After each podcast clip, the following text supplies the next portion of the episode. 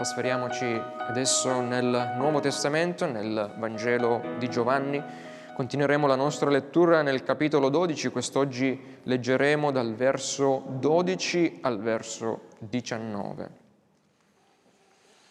Il giorno seguente la gran folla che era venuta alla festa, udito che Gesù veniva a Gerusalemme, prese dei rami di palme, uscì ad incontrarlo e gridava, Osanna! Benedetto colui che viene nel nome del Signore, il Re di Israele. Gesù, trovato un asinello, vi montò sopra, come sta scritto, non temere, figlia di Sion, ecco il tuo Re viene montato sopra un puledro d'asina. I suoi discepoli non compresero subito queste cose, ma quando Gesù fu glorificato, allora si ricordarono che queste cose erano state scritte di lui e che essi gliele aveva fatte. La folla dunque che era con lui quando aveva chiamato Lazzaro fuori dal sepolcro e lo aveva risuscitato dai morti, ne rendeva testimonianza. Per questo la folla gli andò incontro, perché avevano udito che egli aveva fatto questo, quel segno miracoloso. Perciò i farisei dicevano tra di loro, vedete che non guadagnate nulla? Ecco, il mondo gli corre dietro. Amen. Vogliate sedervi?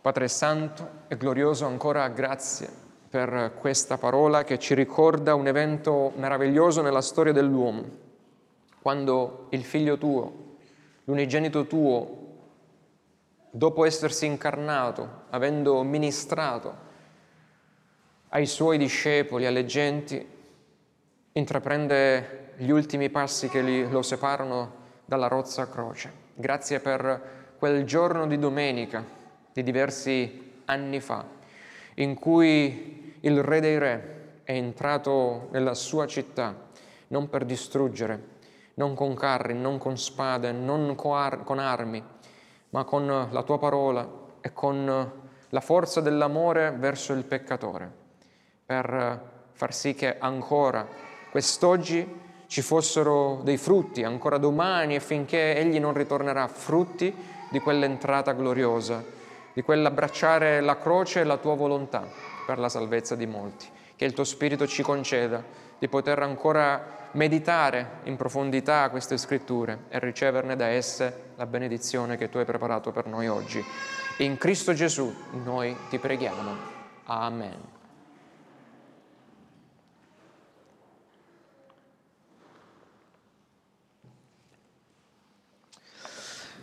Giovanni 12, capitolo 12, verso 12, esattamente questo verso segna una importante transizione, un passaggio importante nel Vangelo di Giovanni. Questo verso marca l'inizio della più rilevante, più importante, più gloriosa settimana della storia dell'umanità. L'ultima del ministero terreno di Gesù Cristo, durante la quale egli va finalmente incontro alla sua ora. Vedremo a Dio piacendo domenica prossima più nello specifico. Ma nell'incontro alla sua ora sperimentando la sua morte prima e la sua risurrezione poi. Tutto in questa settimana.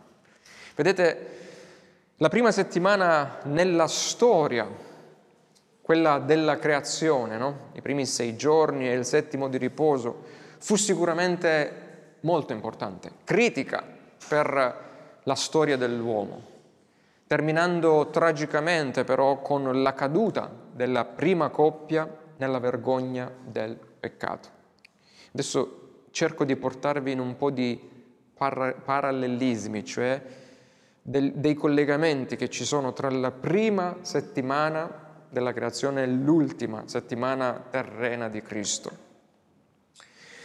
Vedete, la prima settimana appunto nella storia fu tragica perché ci fu questa caduta nel peccato della prima coppia. Ma pensate, non è un caso che Giovanni comincia il suo Vangelo, proprio le prime parole del Vangelo di Giovanni, descrivendo cosa?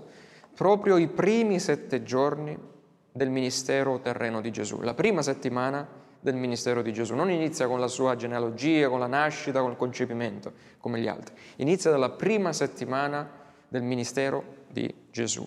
E lo vediamo questo al primo capitolo. Perché? Lui inizia nella, con la prima settimana, a differenza di tutti gli altri. Vedete, così facendo egli sottolinea che quel Messia preannunciato già in Genesi 3:15, alla caduta della prima coppia, subito dopo questa rovinosa caduta, comincia, sottolinea, comincia in questa, eh, diciamo Giovanni comincia con il ministero pubblico eh, di Gesù compiendo, riportando il compimento del suo primo miracolo, che accade in questa sua prima settimana di ministero, alla fine di questa sua settimana, al, nel settimo giorno della prima settimana ministeriale di Gesù. Non so se eh, siete ancora con me o vi siete persi dopo queste settimane. E ricordate di quale miracolo si trattò che compì nel settimo giorno della sua prima settimana ministeriale, Gesù salva niente di meno che il matrimonio di una coppia appena costituita, mutando l'acqua in vino e riportando gioia abbondante, non solo a quella coppia, ma a tutti i convenuti, perché il vino simboleggiava gioia, laddove la negligenza dello sposo aveva aperto le porte alla vergogna. Vedete il parallelismo con l'Eden, la negligenza di Adamo porta noi al peccato, la negligenza di uno sposo stava portando il disastro in quella coppia. Ma questo primo miracolo, compiuto nel settimo giorno della prima settimana di Gesù, ministeriale di Gesù, non si ferma solo lì, punta all'ultimo, seguitemi un po', punta all'ultimo grande miracolo che si avrà nell'ultimo giorno dell'ultima settimana di Gesù. Lo so che è un po' complicato. Cioè, il primo miracolo fatto da Gesù punta all'ultimo miracolo fatto da Gesù, il primo miracolo fatto nella prima settimana ministeriale di Gesù punta all'ultimo miracolo fatto nell'ultima settimana di Gesù, culminante appunto con la risurrezione dalla morte il grande miracolo riportato da Giovanni in questi capitoli che ci aspettano, facendo di Cristo la primizia della vita, della nuova creazione che noi stiamo aspettando.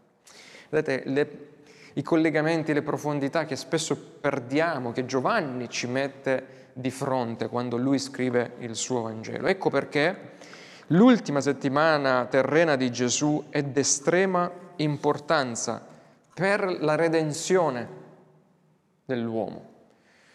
E lo si può vedere anche dal fatto che eh, Giovanni ha raccontato tutto il ministero terreno di Gesù in 12 capitoli e poi d'ora in avanti i restanti capitoli eh, servono solo per raccontare l'ultima settimana di Gesù. Pensate che in una sola serata, per una sola serata, cioè l'istituzione dell'ultima cena, il lavaggio dei piedi e tutti i discorsi che lui avrà con i suoi in maniera intima, spenderà dal capitolo 13 al capitolo 17 Giovanni. Quindi solo per descrivere una porzione anche di tutta questa settimana.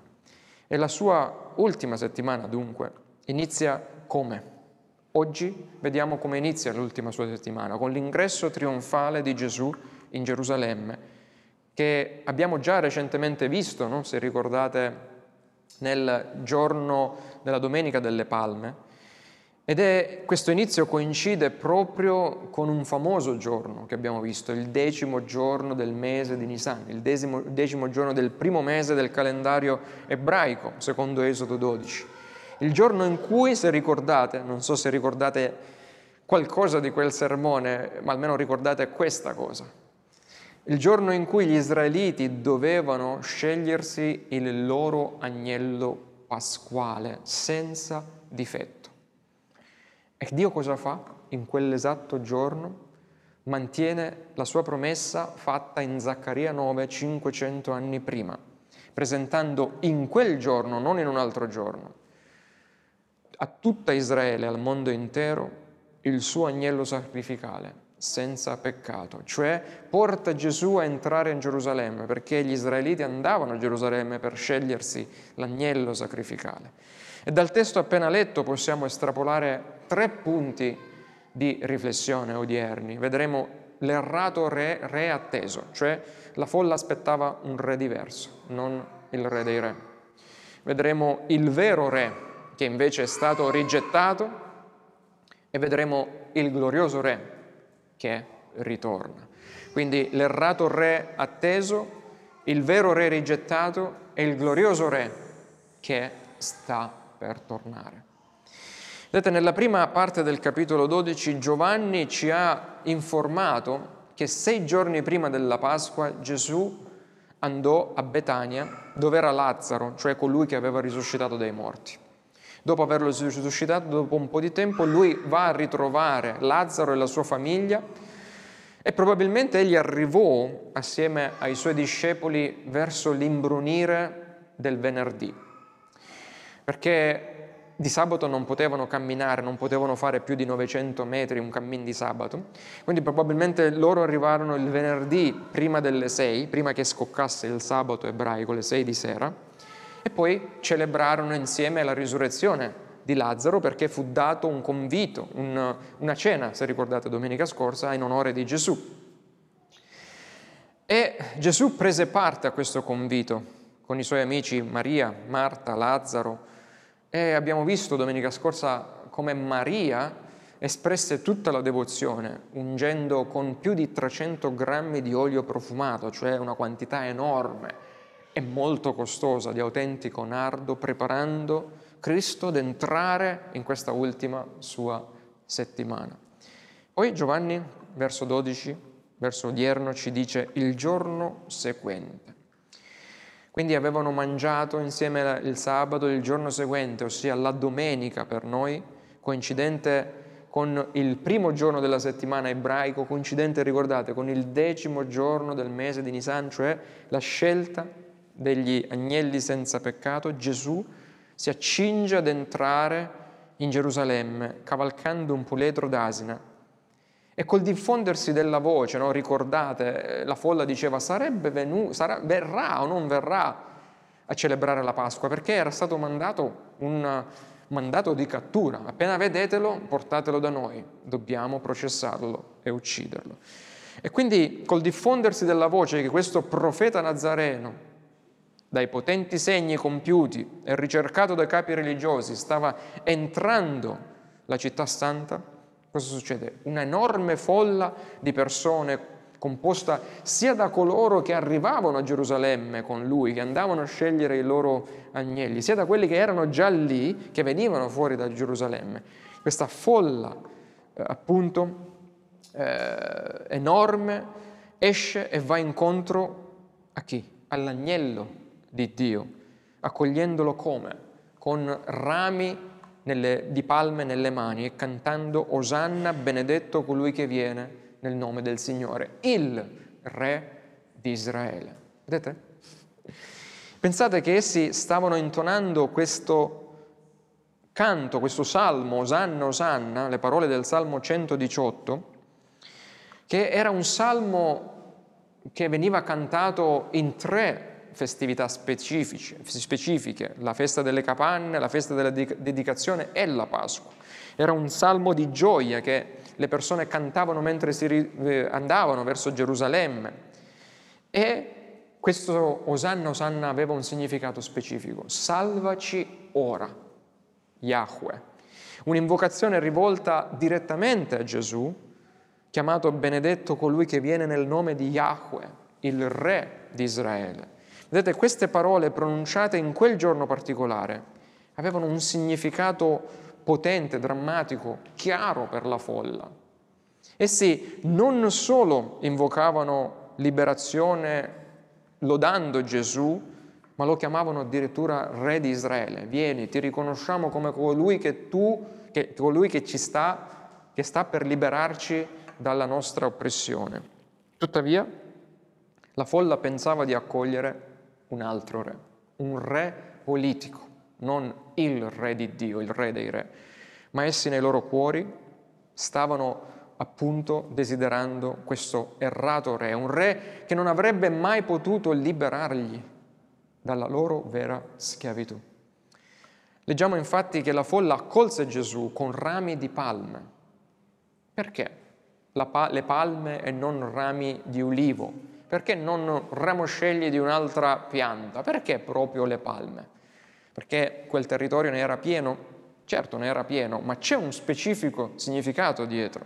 I rami di palma erano tipicamente usati durante la festa delle capanne, quindi verso eh, l'autunno, non in primavera, non durante la festa di Pasqua in primavera, ma i rami di palma erano diventati un chiaro simbolo nazionale per Israele, cioè significavano qualcosa di importante, un simbolo di trionfo nazionale.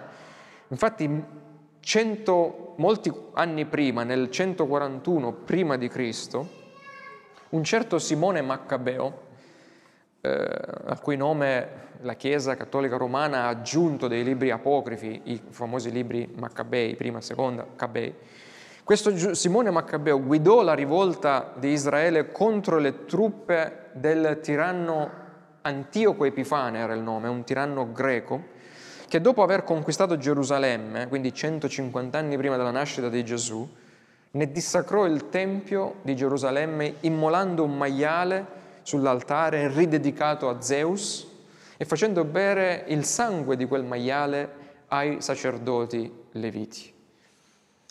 Dopo la liberazione dai greci fatta per mano di Simone Maccabeo, Israele ridedicò il Tempio a Dio e poiché era sotto assedio da tanto tempo, mancando l'olio, non poteva ricevere questo Salvatore con torce, no? irrorate da olio, cosa fecero? Strapparono rami di palme dagli alberi e le agitarono, eh, ricevendo in un corteo trionfale questo liberatore dal nome Simone Maccabeo.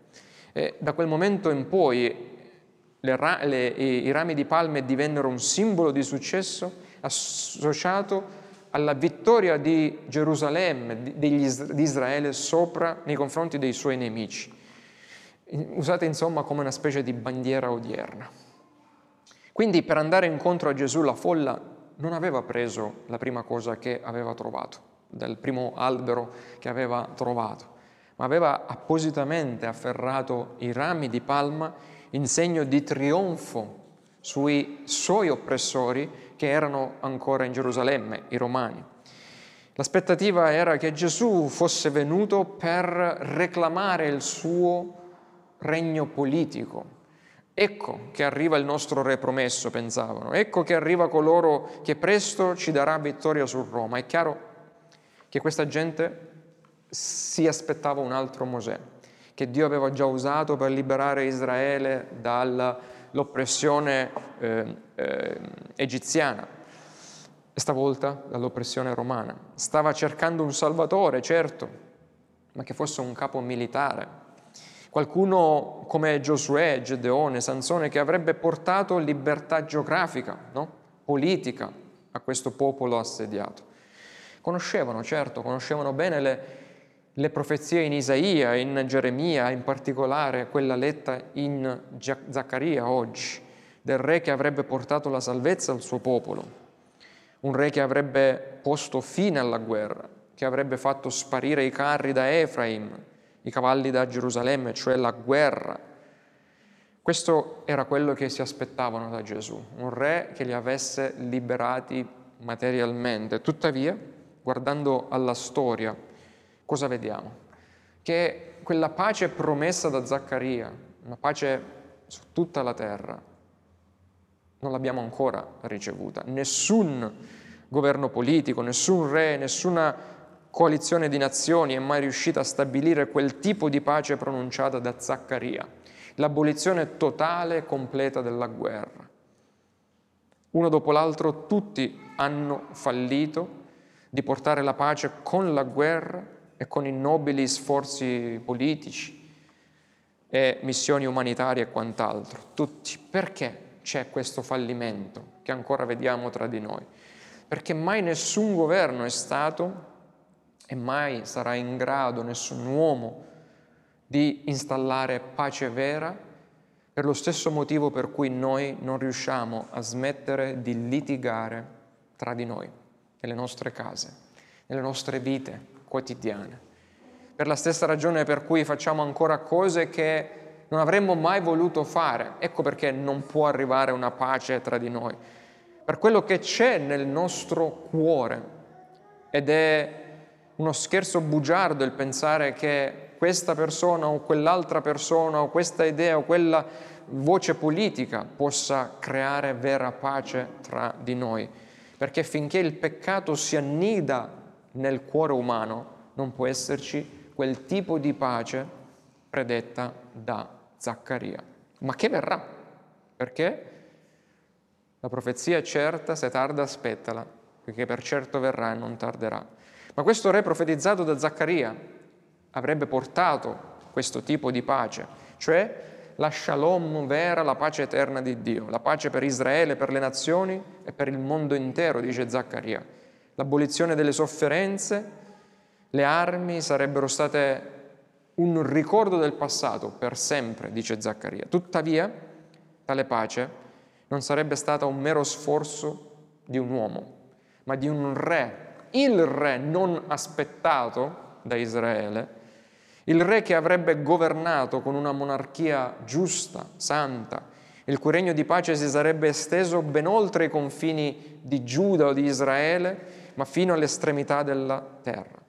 E ironicamente, anche se cercavano un re politico, la folla aveva ragione no? a chiamare Gesù re, nonostante c'era già un re fantoccio in Gerusalemme che era il re messo lì, il re Erode dai romani.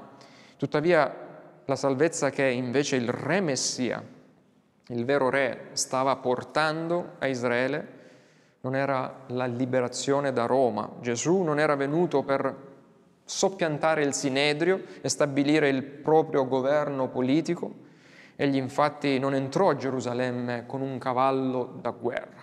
Pensate, la profezia di Zaccaria lo diceva e loro si ostinavano a non capire entrò su un puledro d'asina mite, cavalcando un simbolo di pace. E pensate, dopo essere entrato in Gerusalemme non si dirisse da Pilato per spodestarlo, ma andò al Tempio per ripulire il Tempio di Dio il giorno dopo, dai cambiavalute. E in questo giorno le folle amano Gesù, gli cantano inni messianici addirittura, agitano i rami di palma, fanno questa strada, la riempiono applaudendo, cantando e danzando, ma quando nelle ore successive al suo arrivo a Gerusalemme scoprono che tipo di re era veramente Gesù, che non era il re guerrafondaio che aspettavano, che era per, non era venuto per conquistare Roma, pensate, le stesse folle gli si rivolteranno rapidamente contro. Molte di queste stesse persone che lo avevano acclamato con palme da lì a qualche giorno saranno nella sala del, eh, di Pilato guida, gridando crocifiggilo, crocifiggilo, in preda della disperata ricerca di qualcuno che gli sollevasse dal, ehm, dalla tirannia romana. E quindi cosa fanno? Andiamo questo al secondo punto, rigettano il re inviatoli da Dio. Yahweh aveva inviato Gesù al suo popolo per affrontare, per rimuovere la tirannia principale loro, cioè il male, la colpa e il peccato, la schiavitù dal peccato, non temporanea da un oppressore di Roma. Roma ed Erode e i farisei non erano che sintomi collaterali, cioè risultati del problema più profondo, fondamentale, più urgente, il corrotto cuore appunto del peccatore. E seppur la folla intonava le giuste parole, Osanna, Osanna, però non capì niente, neppure i suoi discepoli capirono niente, come leggiamo al verso 16, sin dopo che Gesù fu glorificato, cioè dopo che fu risuscitato e ricordarono tutto quello che gli aveva detto nell'alto solaio, nell'ultima cena. Vedete, la croce e la tomba vuota in questa settimana gloriosa avrebbero, non avrebbero avuto senso finché non sarebbe passata questa settimana. Ma solo guardando indietro, dopo la fine di, dell'ultima settimana di Gesù, l'ultimo, dopo l'ultimo suo miracolo della risurrezione, tutto acquista un senso per coloro che gli appartengono. E purtroppo anche noi oggi, noi non siamo da meno, non siamo diversi dalle folle. Facilmente tendiamo a pensare che Gesù deve entrare nella nostra vita per risolvere la lista dei nostri problemi che noi abbiamo con Tizio, con Caio, con il mondo intero, per cancellare non il grande problema che noi invece abbiamo con Dio. Noi vogliamo questo tipo di Gesù, che risolve i nostri problemi contingenti, materiali, ma non il problema con Dio. E come un teologo eh, anglicano disse, ci sono tutti questi Gesù là fuori nel supermercato spirituale. Ognuno ha il suo Gesù di cui ha bisogno. C'è il Gesù terapeuta per chi ha bisogno di uno psicologo, c'è il Gesù eh, socialista per chi vuole risolvere tutto il, il problema eh, della disuguaglianza sociale nel mondo, no? la povertà nel mondo. Ah, Gesù, amore, amore e così via. C'è il Gesù guaritore per chi vuole essere libero da tutte le proprie malattie e campare mille anni. E quello che è successo con Israele dalla Domenica delle Palme alla Pasqua in quella settimana continua a succedere anche oggi tra noi. Noi non vogliamo il Re dei Re che ci è stato inviato, ma vogliamo un nostro Salvatore a nostra immagine. La folla della domenica gridò Osanna, Osanna, e pochi giorni dopo la folla del venerdì gridò crocifiggilo, crocifiggilo.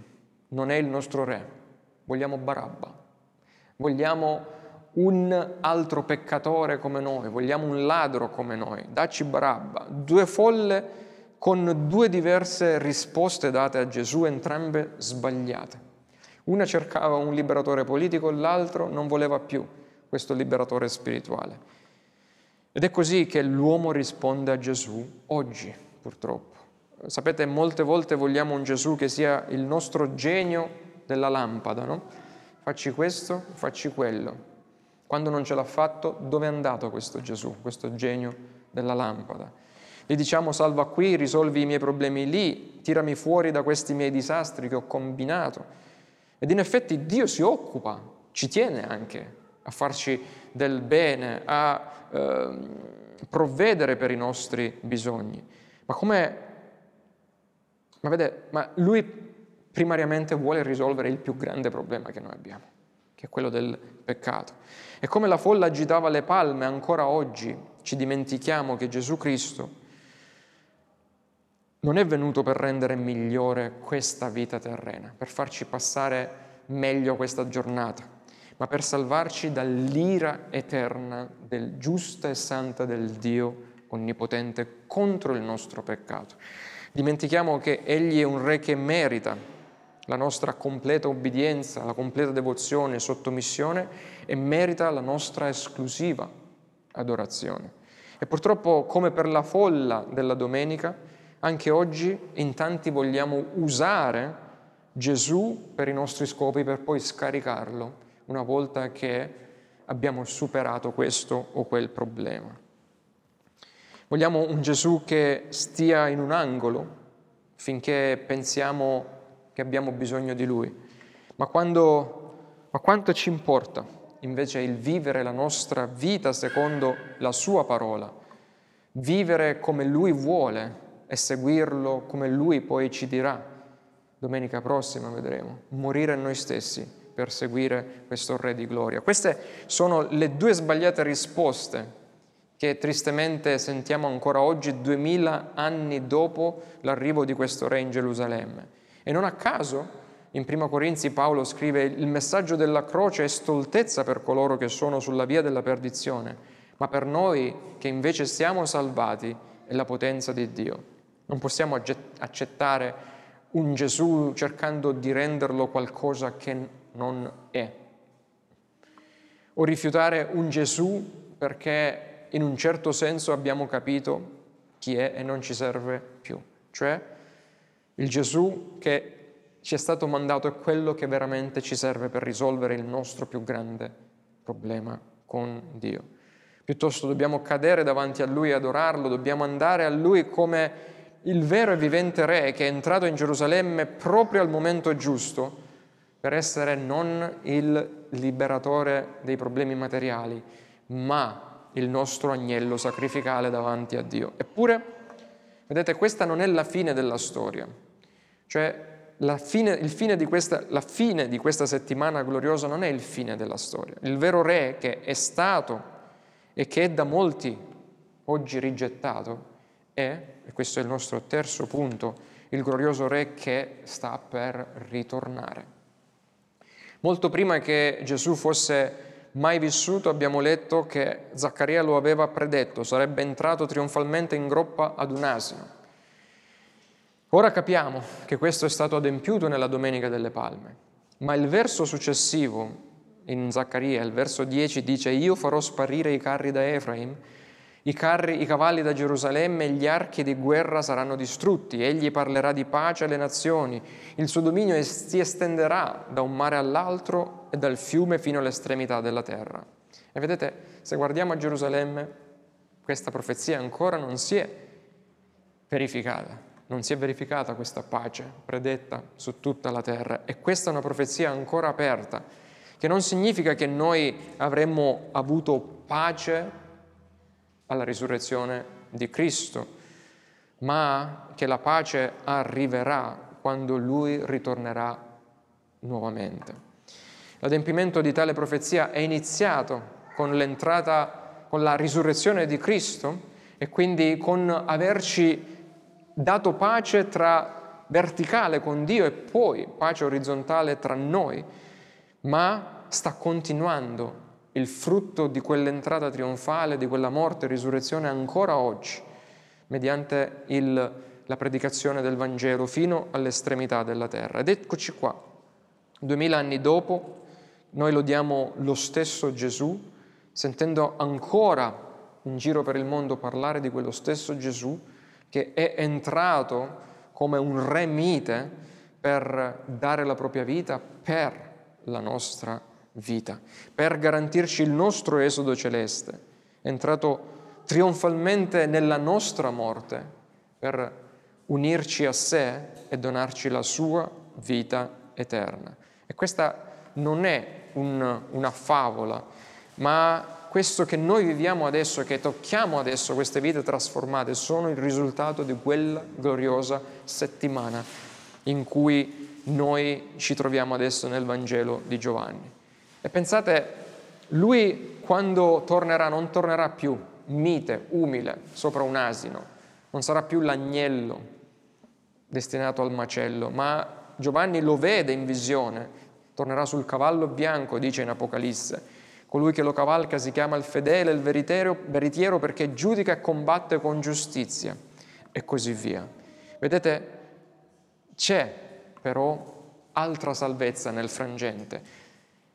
Adesso ancora noi possiamo approcciare il re mansueto. Non, ancora non è il re che torna come conquistatore per giudicare il mondo su un cavallo bianco. Adesso è ancora tempo di grazia, adesso è ancora il tempo in cui noi possiamo riceverlo come un re mansueto, viaggiare verso, vederlo viaggiare verso di noi per portare la pace e non il giudizio. Giovanni vide e scrisse poi di ciò che accadrà quando lui ritornerà. E dice, dopo queste cose guardai di nuovo una folla immensa che nessuno poteva contare, proveniente da tutte le nazioni, tribù, popoli e lingue, che stava in piedi davanti al trono e davanti all'agnello, vestiti di vesti bianchi e con delle, pensate, con delle palme in mano. E stavolta non si parla della folla a Gerusalemme, si parla dei credenti che riceveranno il Re dei Re che ritornerà la seconda volta con le palme in mano. Eh, gridavano a gran voce dicendo la salvezza, non salvaci, dicendo la salvezza appartiene al nostro Dio, è Lui che ce l'ha data, che siede sul trono e all'agnello. E vedete, questa è la grande visione che appartiene e sarà realtà per tutti coloro i quali duemila anni fa, nella sua ultima settimana terrena, Cristo è entrato nella Gerusalemme terrena. Per tutti coloro per cui Cristo è entrato, si è incarnato ed è entrato nella Gerusalemme terrena per morire e poi risorgere, per tutti coloro. Loro vedranno, parteciperanno a questa seconda entrata trionfale. L'entrata trionfale stavolta nostra nella Gerusalemme celeste, in virtù di ciò che Cristo ha compiuto in quella settimana. Lui è entrato nella Gerusalemme in guerra perché, affinché noi potessimo entrare nella Gerusalemme della pace eterna.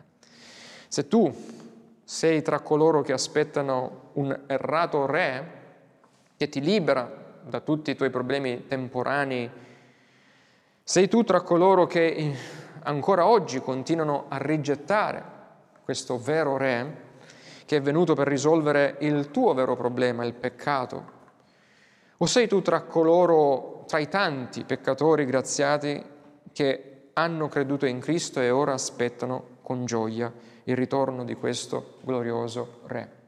Questa è la risposta che devi darti. In quel grande e tremendo giorno del suo ritorno, egli porrà fine a ogni guerra, schiaccerà i nemici di Dio e persino la morte stessa scapperà via come un fulmine ed egli suonerà la tromba di vittoria e porrà fine ad ogni malvagità, ad ogni dolore, ad ogni lacrima. Verrà come conquistatore per giudicare coloro che non saranno suoi. Ma oggi, se non sei suo ancora, se non sei suo ancora, oggi non è giorno di giudizio, è ancora giorno di grazia, di salvezza. Lui è ancora mansueto e ti dice venite e discutiamo anche se i vostri peccati fossero come scarlatto, diventeranno bianchi come la neve.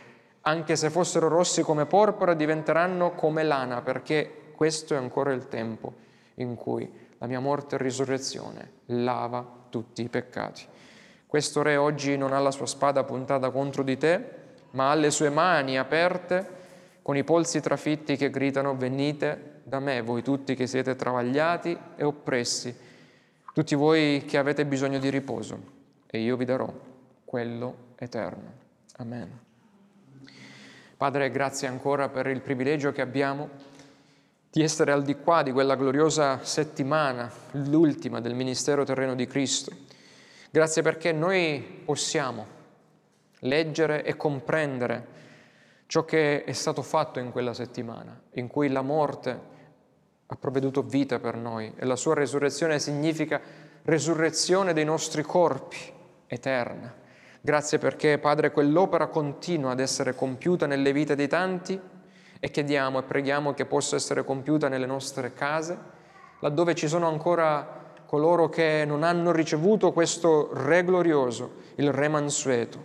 Preghiamo che questo Re possa essere ricevuto da queste nostre città, queste nostre terre e preghiamo che i nostri cari non abbiano a misurarsi con il Re glorioso che tornerà sul cavallo bianco, ma che possano prendere vantaggio di questo tempo di grazia e misericordia, di correre di fronte al Re che viene mansueto per portare la pace di Dio. Padre, questo noi ti chiediamo nel nome di Gesù. Amen.